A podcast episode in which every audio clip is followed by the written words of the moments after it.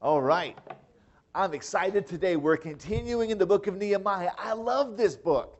This is the book for every church that wants to get excited about what God is doing. Let me ask you a question, church. Are you excited about what God's doing in His house? All right, that's what I love to hear. Now, here's the thing you're sitting there going, now, but what's my part of this? What can I do? Well, last week we talked about it. The goldsmith, the perfumers, the women got involved in rebuilding the walls of Jerusalem.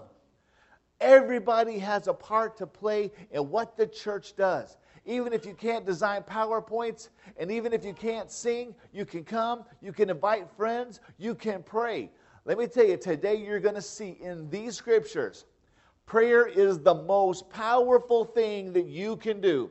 If you say, I can't stand in front of people, I am too shy, that's okay. I've got enough boldness for all of us. If you say, but I don't have computer skills or I don't have music skills, that's okay. You can say, I have limited physical ability. I am not physically strong. I can't go on a mission trip and build churches and build buildings. That's okay. Because one thing that all of us can do is we can open up the computer, as Brother Doty said. We can take that prayer list and we can say, Lord, as long as I have life in me, I am going to pray for every person on this list, and I'm going to add some names of my neighbors, of my classmates at school, and I am going to be a temple of prayer. And if this church needs a covering, I'm going to be that covering. You're going to find this today. The journey home. We're in the book of Nehemiah talking about swords and trowels. Swords and trowels, two completely different things. What are swords used by? Swords are used by soldiers, they're used by professional military men to protect and to attack. Don't worry about that, it's going to come up sooner or later. Now, what's a trowel used for? Anybody here ever built a building? Anybody here ever worked with bricks? All right. Then you know what a trowel is used for. A trowel is used for mixing and applying mortar to bricks to cement them together. These are two completely different things, yet they are part of what God is doing in our church. Nehemiah chapter 4, verses 14 through 17. That's where we're going to begin today. What do swords and trowels have to do with our church? They have to do with you, believer. They have to do with you, Christian, member of GGCF. They have to do with how you approach your life. One thing you have to know in this life, from the time you wake up in the morning until the time you lay your head on the pillow, you have to be battle ready. Can I ask you a question? Are you battle ready today? Are you ready to get into a spiritual fight, not only for your life, for the lives of your family, for the life of your church, but for the life of your community? Are you ready to get into that fight? Nehemiah 14 through 17. Listen to the word of the Lord. After I made an inspection, I stood up and said to the nobles, the officials and the rest of the people, don't be afraid of them, of the enemy. Remember the great and awe inspiring Lord and fight for your countrymen, your sons, your daughters, your wives, and homes.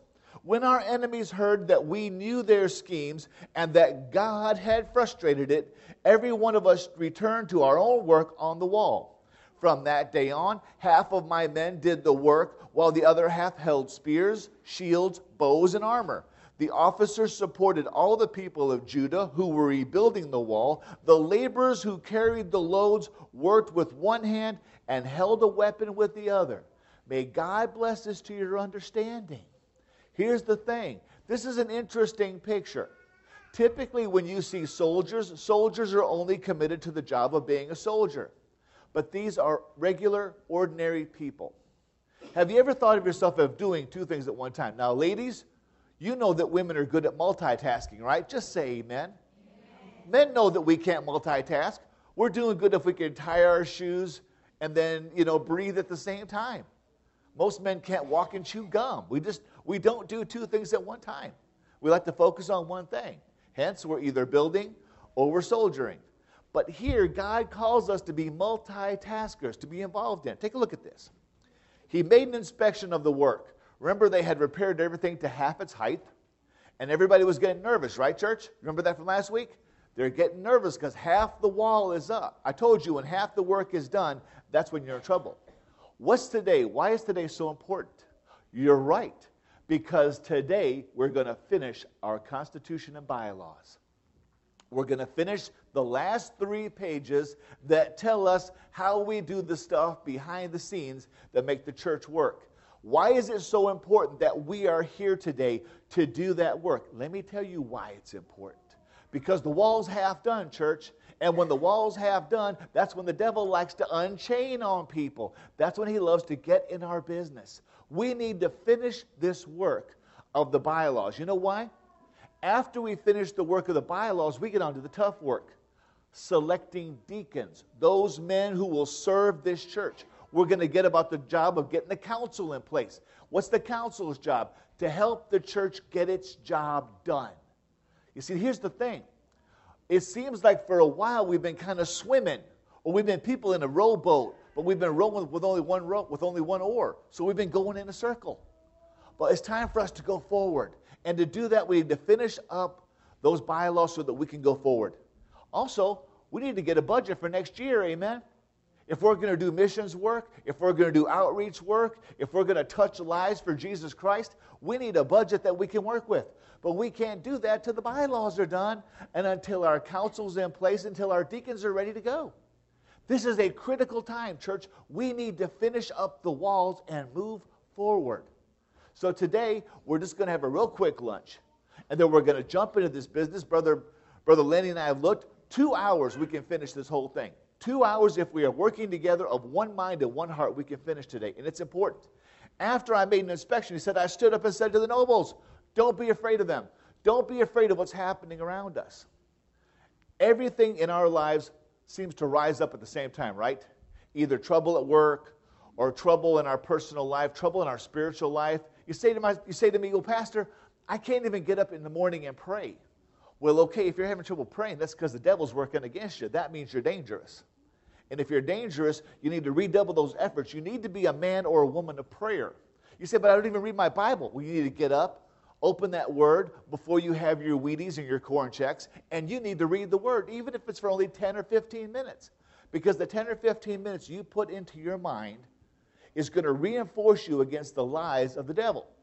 Also, the lies of deceitful men who try to tell you that certain things are okay. In our Bible study last night, we talked about some of the lies that you see in TV preachers. And there's a lot of lying TV preachers out there, but they tell you things in such a way, if you don't know the Word of God, you're going to be deceived. And I don't want you to be deceived. I want you to know instantly, whoops, that's wrong. I was watching a TV show with Josh last night, and Josh and I are sitting there being men. You know how men are when they watch TV, right? They, they kind of slouch on the couch and they have their soda here and they have their Chex Mix over here, and we're stuffing our faces and we're grunting at each other, you know, being men. And the show comes on and says, and this dinosaur, which lived 65 million years ago, was this long. And I said, What? That's a lie. And I looked at Josh and I said, Josh, do you believe that? Yeah. And I'm thinking, wait a second. You're in the pastor's house. Here he goes. I go into preaching mode. So tell me, Josh, what happened to the dinosaurs? Well, you see, a meteor fell to Earth, and then all this dust went up and choked out the sun. And for thousands of years, there was no sun and there was ice. And I'm like, wait a second, son. Can you think of any other explanation? Think about this, son. Okay, you got billions of dead things under a layer of ocean sand, like it was covered by water. Where have you heard that before? He says, I don't know. I said, How about Noah in the ark? Oh, yeah. Here's the thing we should all be equipped instantly to know that there are so many lies on television. I, I train my daughter to know no such thing as millions of years. There's no need for it. But we need to train ourselves to see those lies coming. Don't be afraid of scientists and the History Channel and all these things. Remember the great and awe inspiring Lord. Here's the interesting thing Everyone thinks of God as this great big grandfather who kind of winks at sin and says, That's okay, boy, you'll grow out of it. No, he's not. That's not how God is. God says, What are you doing, son? What are you thinking? Here's the thing awe inspiring means this frightening or full of dread. When we come to the holiness of God, we need to realize God is not somebody you want to mess with. We need to tell the world, yes, God is love. God is grace. Can you say amen somewhere in there? God is mercy. God is restoration. But you know what? God is also judgment. God did not send his son to die on the cross so you could pick and choose your way to heaven. You either accept Jesus or you go to hell. I hate to tell you that. That doesn't make me happy to say that. But you know what? If the Bible says it, that settles it, honey. And we go on from there, right? So here's the thing God is not a person you can take or leave. It's one way only. Jesus is the only way to heaven. Without him, you don't get in. Even if you're a good person, a nice person, you get to charity and you don't kick your dog. You don't go to heaven without Jesus. That's what it says. He says, Remember the great and awe inspiring God, this God who brought you out of Egypt, this God who's brought you through captivity for 70 years. He, he gave a timetable for your deliverance, and He kept the timetable. He sent you back. He's giving you the strength to rebuild the walls. He's kept your enemies at bay. This is not a God that you want to take lightly. This God will fight for you. He says, Now fight for your countrymen, your sons, your daughters, your wives, your homes. We fight believers in prayer. Our fighting, our battling begins in our prayers for our wives and our children and our husbands and our sisters and our brothers and our families. But it doesn't end in prayer. Prayer is not enough. Do you know how we battle for the truth? We battle for the truth when a TV show says 65 billion years ago when this dinosaur lived. We say, no, that's a lie. Because the Word of God says it wasn't that long ago. Heck, even science says it wasn't that long ago. You realize that?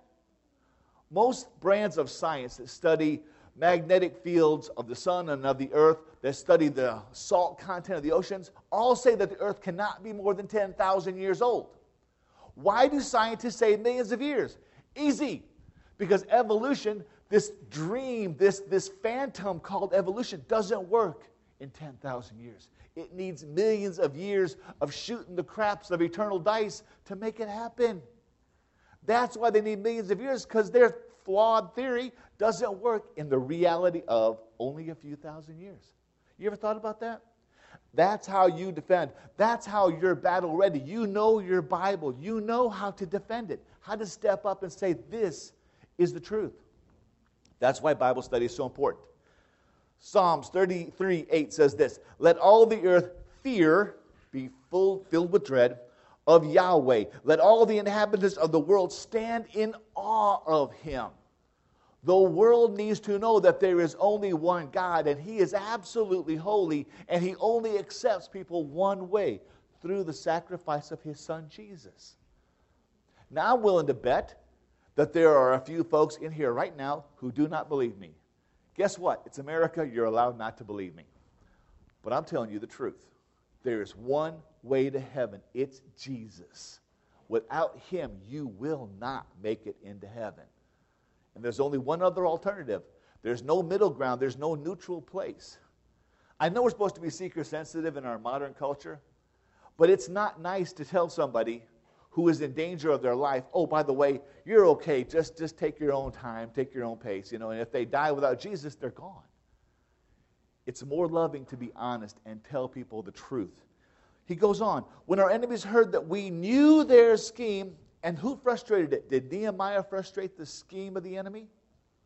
When they knew that God had frustrated it. This word frustrated means to bring something to nothing. You see, we can't bring the schemes of the devil to nothing, but God can through His Word and through His Holy Spirit. Amen? Do you believe that every problem in your family and in your life can be overcome by the working of the Holy Spirit? If you believe that, say amen. amen. If you don't believe that, God help you because I don't know what you're going to do. Psychiatry has been around for hundreds of years. You know what? It doesn't help. Drugs have been around for 100 years and it's amazing how many of the little purple pills they make these days for people who are having. I saw a commercial. This was amazing. Do you have trouble getting up in the morning? Take this pill. Do you have trouble sleeping at night? Take this pill. Do you have trouble talking to your wife? Take this pill. what, the, what is that? Why is it? Why is it that the pharmaceutical companies market a pill for everything? Now, here I'm, I'm here to tell you, there are legitimate reasons why people take medication. I served in a military church where virtually everybody in the church had been a combat veteran, and there were a lot of guys that were on medication for PTSD. And believe me, when they didn't take it, you didn't want to be around them. These guys could be warm and wonderful one day, but if they missed that PTSD medication, they would get crazy on you because they couldn't control what had happened to them. And you know what? When that happens to you, that's a legitimate re- reason to medicate yourself. But if you medicate yourself just because you had a bad day, if you medicate yourself because your husband won't give you a Gucci purse, if you medicate yourself just because your wife won't let you buy a third Jaguar, that's no reason to be popping pills. It's a reason to get back in the Word of God and get straight. Amen? So God has brought to nothing this counsel. It means He's busted up their plans. Satan's plan is to keep you asleep. And I am here by the power of God to bust up your sleep and wake you up. Consider this. James 4 says this Come now, you who say, Today and tomorrow we will go into such and such a town and spend a year there and trade and make a profit. That's every businessman's dream, right? I'm going to go to this place, I'm going to set up a business, I'm going to make some money, I'm going to get wealthy, and I'm going to come back, right? Yet you do not know what tomorrow will bring. What is your life? For you are a mist that appears for a little time and then vanishes. That's the truth. People disappear off the face of the earth every day. And I'm not talking 80 year olds and 90 year olds, I'm talking 20 year olds, 12 year olds, 30 year olds. A brain aneurysm can take your life in an instant. We had a friend of ours, her brother was a marathon runner. This guy was in perfect physical condition. He was trim, he was lean, he was muscular. There wasn't two ounces of fat on that boy's behind. He was that muscular, and he ran marathons all the time. You know what happened? He went out for a daily run, his brain exploded, and he died. You can die no matter how skinny and healthy you are. Because your life is but a mist, but a vapor. That's why you don't play with eternity. If you don't know Jesus Christ as Lord and Savior, you are nowhere near saving grace. And that's something that all of us need to consider. It says this also For you are like a mist that appears for a little time and then vanishes. Instead, you ought to say, If it is God's will, we will live and do this or do that. As it is, you boast in your arrogance, and all such boasting is evil. To believe that you have tomorrow to live is a bad fantasy. You need to live today like it's the last day God gave you to get straight, or the last day God gave you to testify to that coworker, or the last day God gave you to call that lost family member and tell them they need Jesus. This is your day to do that because this is the only day you get. When I say you need to be battle ready, the samurai warriors of Japan had an interesting code. It's called Bushido. And one of the Bushido, one of the aspects of Bushido was this I am a dead man. I go into battle knowing that I will die and I do not expect to come back. Therefore, I can fight without fear because I'm already dead. Okay, the samurai were messed up in the head, but that's their own fault. Here's the thing they got right you need to consider every day to be your last, and whatever it is you want to do, you need to do it today for the Lord. What you need to do, whatever you need to speak into someone's life, that girlfriend you need to tell her about Jesus, you need to do it today because tomorrow you may wake up dead. Now that's good for you because you be with the Lord. That's bad for her because she won't hear about Jesus. You understand what I'm saying? Being battle ready is knowing that what you're going to do, you need to do it right now. You need to have that off your conscience. Don't say, I'll talk to my sister next week or next month. I'll talk to my brother when I see him again in the spring. No. You need to pick up that phone. Hey, sis, I need to tell you something. I've been meaning to tell you for a long time, you know, this thing you say about Jesus, there's no God, there is. And I need you to know that if you died right now, you'd be in a lot of trouble. That's how you're battle ready. That's how you defend the women and the children in your family. Now, notice this. He goes on to say this Every one of us returned to our own work on the wall, and from that day on, half my men did their work, while the other half held spears, shields, bows, and armor. There are some of you that are going to go on a mission trip this summer. Amen? I see you're not going. Okay. there are some people, either in this church or in the Revolution, who are going to be going on a mission trip. They talked about it on Thursday night. Here's the thing some of you can go and do that work. And some of you can stay here and pick up the swords and the shields and the bows and the lances of prayer, and you can prepare a path for them. You can pray protection for them. You can make their work more successful by entering into combat where you are. Charles Haddon Spurgeon was a great preacher. You know how I know he's a great preacher? Great big fat man, kind of receding hairline. White guy in England. Looked a lot like somebody I know, except he had a beard. Anyways, they asked Spurgeon, Brother Spurgeon, what is the secret of your success? Why are you so good in the pulpit? He says, You're deceived, my friend. I am not good in the pulpit. God's word is good. If you have good material, you can't go wrong. He says, Then what is the secret of your success? He says this. If you look where Brother Spurgeon preached, he had to go up a set of stairs to a platform that stood out over the congregation. Underneath where he stood to preach, there were a dozen chairs. Do you know who sat in the dozen chairs? A dozen deacons. You know what the dozen deacons did? They were facing the congregation and they were praying God's grace over the congregation, that their ears would be open, that their hearts would be receptive. They were not praying for him, they were praying for the congregation, that they might hear the word of God. That's the secret to the success that he had. He says, These men are praying that God's word would be heard and that God's spirit would be effective. That's the secret. It's in prayer. And you see, those who do the work, yes, it's great to be a pastor or a Bible study teacher or a missionary. That's wonderful. But the prayer support behind it makes it possible.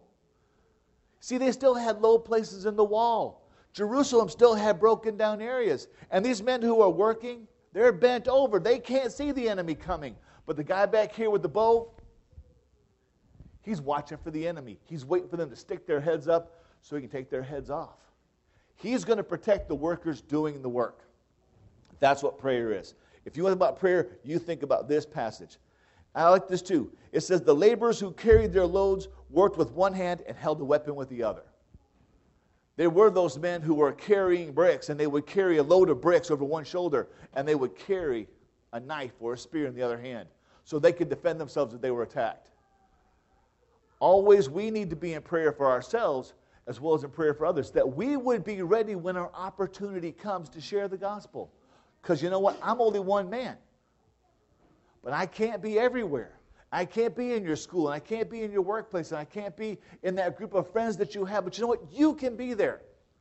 And you can do that work. You can pray for yourself. You can carry the sword of the word into that, and you can get the job done. Amen? Amen? Let's press on. Nehemiah 4 18 through 23. Now, you see, if you're battle ready, you need to have your ears wide open. Ears wide open. Look what it says. Each of the builders had his sword strapped around his waist while he was building, and the trumpeter was beside me. Then I said to the nobles, the officials, and the rest of the people, The work is enormous and spread out, and we are separated far from one another along the wall. This is this church. We are spread all the way from Chapel Hill all the way over to other places. You know, whether you're in Morrisville or, or you're up wherever, Wake Forest, you know, or down in Cary, we're spread out. Amen, church? We are, we are spread wide. So he's talking about us. He says, Whenever you hear the trumpet sound, rally to us here. Our God will fight for us. So we continued the work while half the men were holding spears from daybreak until the stars came out. Quick note no Middle Eastern people work after sundown. Why? Because when the sun goes down in the desert, it goes down like a brick. It's down, it's dark. You can't see in the dark, and they didn't have electric lights back in the day. So for them to work until the stars came out, that means they went above and beyond the call of duty. They worked even into the dangerous hours of the night when all they had to see by was torches. That's how dedicated they were to getting the job done. You say, but I work all day. I get up in the morning, I get the kids out. After that, I clean the house. After this, I do this. And after this, I do this. And the only time I have to myself is when I put my lousy husband to bed and I sedate the children and I have 30 minutes to myself. Well, good. 10 minutes of that you can pray. I'm not going to give y'all any off today. There has to be a time during the day when you can say, I have 10 minutes to go through my prayer list and lift up the names of people who are fighting cancer, people who are fighting marriage problems, people who are fighting work issues, who don't have jobs, who have other things that are happening to them, recovering from injuries, recovering from surgery. You have to know that there's a time when you can step up and pray. Now, you may not be able to be here on Tuesday nights when we pray. But you know, if you're at home, I've sent an email. If you're at home at 6:30 to 7:30, pick up the prayer list and pray. And join your voices to ours. Now we're blessed here. We get to pray for all the newest concerns, and we get to pray for the person to the left and to the right of us. That's a privilege. It's a privilege to put your hand on a brother's shoulder and pray for that man by name and pray for something he has shared that day. That's a privilege. But you know what? If you're in a Bible study, you need to have a prayer list for your Bible study.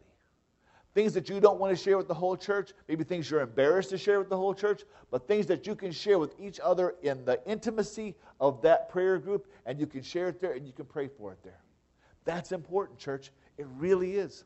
It says, At that time, I also said to the people, Let everyone and his servant spend the night inside Jerusalem so that they can stand guard by night and work by day. And I, my brothers, my men, and the guards with me never took our clothes off. You. Each carried his weapon even when washing himself. Do you see how desperate the situation was in Jerusalem? They were in constant fear of attack. Let's look at this. So every builder had his sword strapped around his waist. He was building, but he calls forth a trumpeter. He says, Nehemiah says, You, trumpet master, come here. Does anyone know what trumpets were used for in the Israeli culture? Okay, trumpets were used in battle around the walls of Jericho. They, they trumpeted and the walls came down. Trumpets were used in battle to sound attack and retreat. But trumpets had an even deeper meaning. I had a professor once, and he was lecturing on uh, Hebrew history. He says if you look at every time trumpets are used in a ceremony, the trumpet has this meaning it is calling for God's attention. He said the trumpeter was the one who was saying, Lord, see your people. Lord, we need you. Lord, pay attention. That's what happened in Jericho. They were calling God to fulfill his word to bring down the walls. The trumpets sounded to call the Lord, and the walls came down. Amen. When a prayer concern goes out, and I've sent out a couple things, y'all, if you open it, just go ahead, take 30 seconds and pray for it right then and there. Because if you ask me to pray for you, most likely I will pray for you right then and there. You know why I do that? Because if I don't, I'll forget. I have the memory span of a flea. Okay, a lot of damage up here. I get the memory span of a flea. If you tell me your name, five seconds later, it's gone. That's just how it goes with me. And I'm fighting it, but it's all right. If you say pray for me, I'll pray for you right then and there. That way, if I remember you later, I'll pray for you again. If not, I'm covered. You know what I mean? When you see a need, pray for it. When someone says, Can you pray for me? Pray for him right then and there. If you want Jay to pray for you, say, Jay, pray for me. Jay's going to go, Cool, let's pray right now. Whoosh. That's how you do it, Jay. You pray for them right then and there so that they know you're actively involved in their life. This says, When the trumpeter sounds, you rush to wherever the trumpet sounds. That was the way of marshaling the forces, bringing everybody together. A call for prayer is a trumpet call for us to lift up our weapons and fight the good fight. You know what I mean? And if you have a need in your life, you can send out an email to the whole church and say, Church, something just happened to my family. I need you to pray for me. My sister was in a car accident, or my brother just lost his job, or this just happened over here. Please pray for me. And everybody stops and prays. And it's just like assembling together, it's just like coming together. Tuesday nights are a trumpet call to prayer. Sunday morning is a trumpet call to worship. That's why we come. We come to worship God, to bask in His glory, to see His goodness, to hear His revelation of Himself to us. God wrote us this word so that we would know what He has done, because that is who He is. He is the God who intervenes. And that is why it is so powerful. Rally to us. God will fight for us. That has been the I'll take you back. Exodus 14. This is amazing. And Moses said to the people, Fear not, stand firm, see the salvation of the Lord. Stop and look at those three things. First, fear not. Because what does fear do? Fear paralyzes. Fear causes us to run, right? When we're afraid, we run away, we hide. Look what he says next stand firm. When the enemy shows his face, don't be filled with fear, but stand firm. Don't run. If the Egyptians are chasing you and you have your back to the ocean, you need to stop being afraid and stand still. And look what he says and see the salvation of Yahweh God. Not your own courage, not your own bravery, not your own luck. I once heard a believer say, I'm such a lucky man. And I was so glad somebody else said it, not me. They said, You are not lucky. You are blessed. Get over yourself. I, love that person. That was just a wonderful statement to make. There's no such thing as luck. There is God's intervention in your life. Amen? And God intervenes in your life every day. You ever been faced with somebody and they need help, and suddenly a scripture comes to your mind? That's not because you spent hours memorizing it, that's because God blessed you with what you needed at the time you needed it. That's how we can all stand. 11 Luke says, Take no thought what you will say in the day they haul you before the Sanhedrin, because the Holy Spirit will give you utterance. That's not an excuse for a lack of preparation, but it is a comfort that as much preparation as you do, God will always rise to the occasion that you need Him in. I mean, I think this is absolutely amazing. It says, Fear not, stand firm and see the salvation of the Lord, which He will work for you today. For the Egyptians whom you see today, you will never see again. The Lord will fight for you you only have to be silent. And that's where prayer is so important. When you are faced with a situation you cannot handle, don't weep, don't moan, don't go to the bottle, put the pills down, and be silent before the Lord and see his deliverance. Think about it. In our modern culture, we sedate, we prescript, we do all of these things to ease anxiety. The number one condition treated in America today is anxiety. Did you know that? The number one problem with junior high students is anxiety. What do junior high students have to be anxious about? Okay, tests, yes. But apart from that, what is this anxiety that is gripping? What is this fear that's taking over our people? It's a fear because we have forgotten that God is holy and God can do anything He has promised. And He never abandons His people who will fear not, stand firm, and see the salvation of the Lord.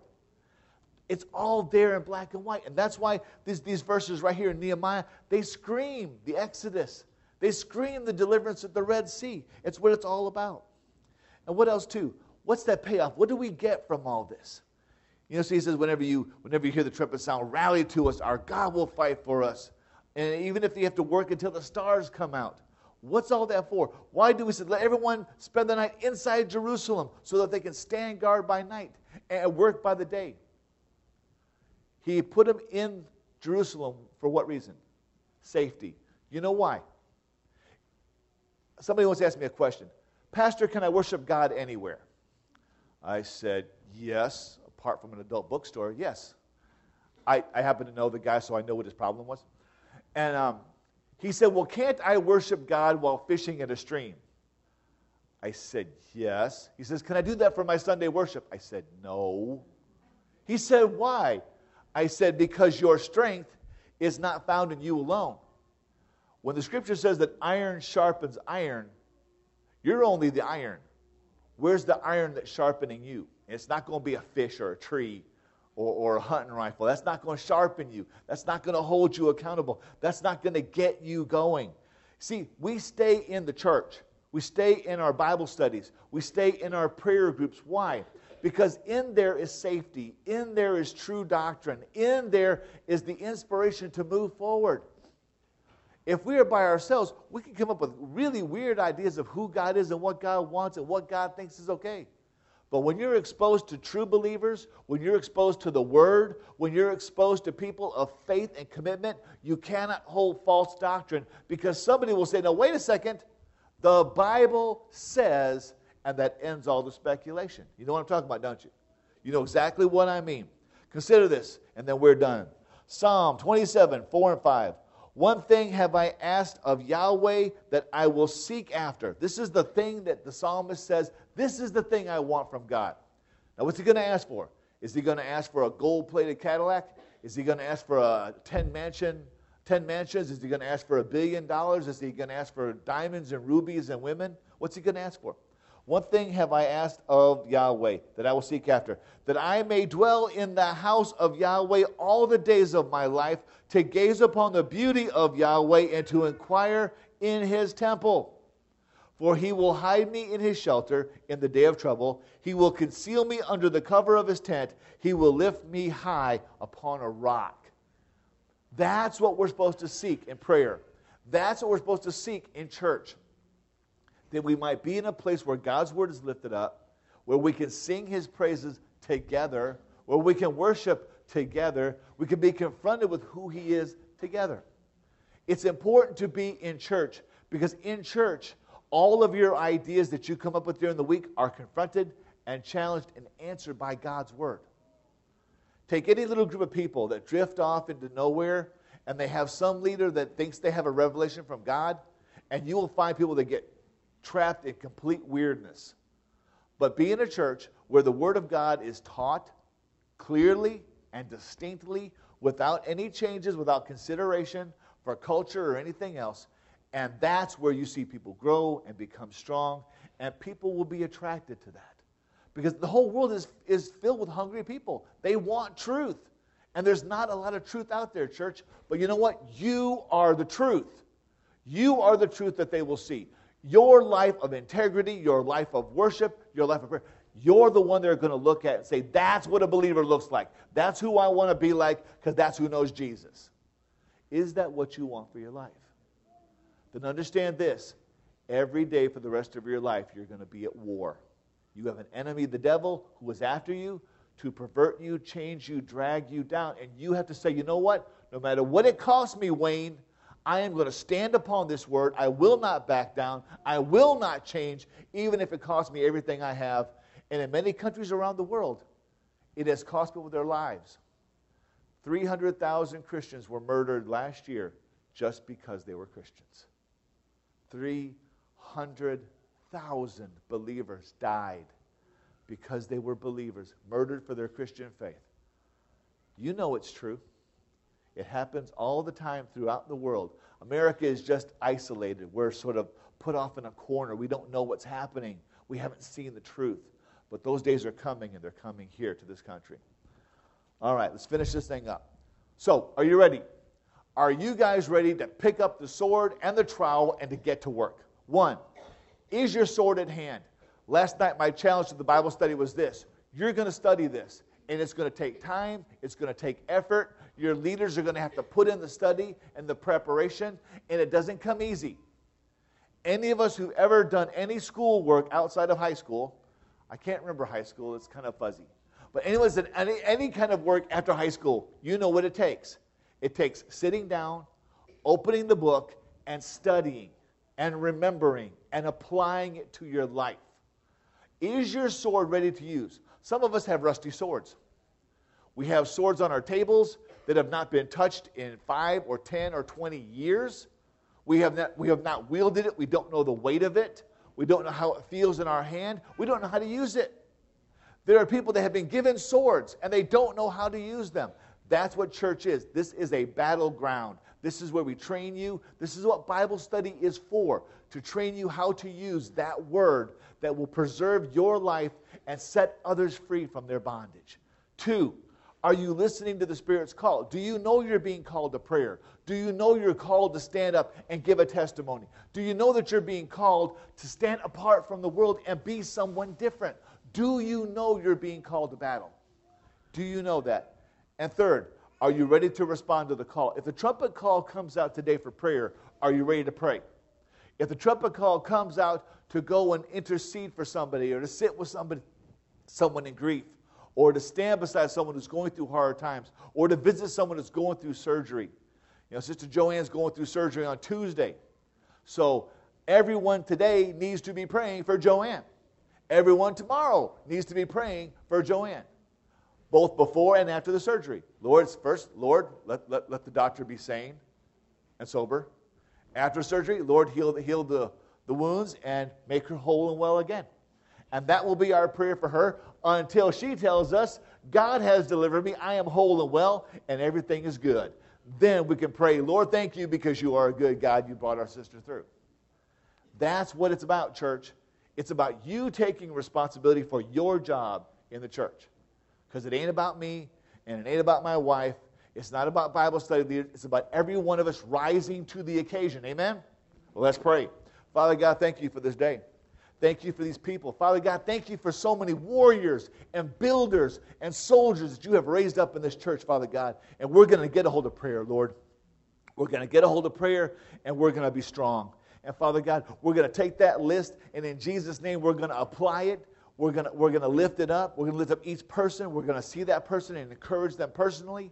And Father, we just want to be involved in this work of finishing up the walls of our church. God, I ask today for your grace and your mercy. As we go through the last three pages of our bylaws, God, give us a, a congenial spirit, give us a joyful heart, help us to do this work to set the foundation of our church, Father God, so that we can go forward and selecting our council and selecting our deacons and getting our budget and doing the things that are necessary, Father God, to continue the ministry and the outreach of GGCF.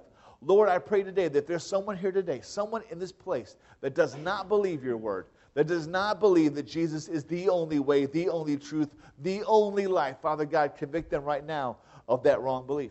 And Father God, I pray right now that there's anybody in this place that needs to come to Jesus, that they will not leave this place until they've taken my hand and until we have prayed and seen them birthed into the kingdom. And Father God, I know that you are at work right now in every life, convicting, Father God, you're showing us our workplace. You're convicting us to pick up our sword and to polish it and to begin to use it and to get the weight of it and the feel of it. And that, Lord, we're going to do that so that we can give you the honor and glory that you deserve. And so that when the Spirit call comes, we can respond either as those who build the wall or those who stand as the prayer cover behind. Father, I thank you for all this. In Jesus' name, amen. Okay.